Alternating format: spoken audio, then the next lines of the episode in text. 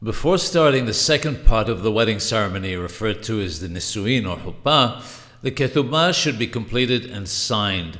Since part of what the Ketubah contains is an account of what took place during the first part of the wedding ceremony, the Erusin or Kedushin, it seems appropriate to sign the Ketubah after the first portion is completed.